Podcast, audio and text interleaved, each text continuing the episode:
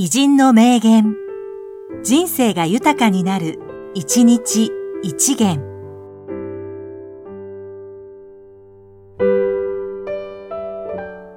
1月4日、鳥居民、歴史作家、評論家。なぜ、昭和20年、書こうと考えたのか。多くの人々が命を奪われ、多くの人々が自らの命を絶った年である。親は子に先立たれ、妻は夫を奪われ、子は親を失い、親と子が死んだ年である。そのような年は他にはない。その年はどういう年だったかを探ろうとした。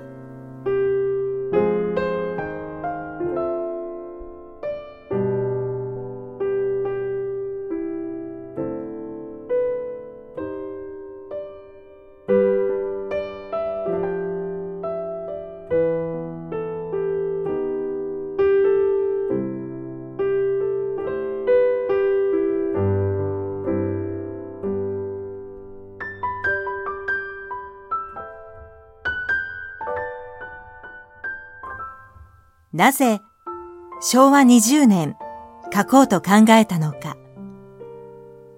多くの人々が命を奪われ、多くの人々が自らの命を絶った年である。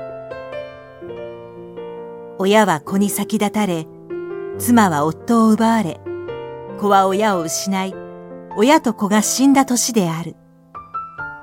そのような年は他にはない。その年はどういう年だったかを探ろうとした。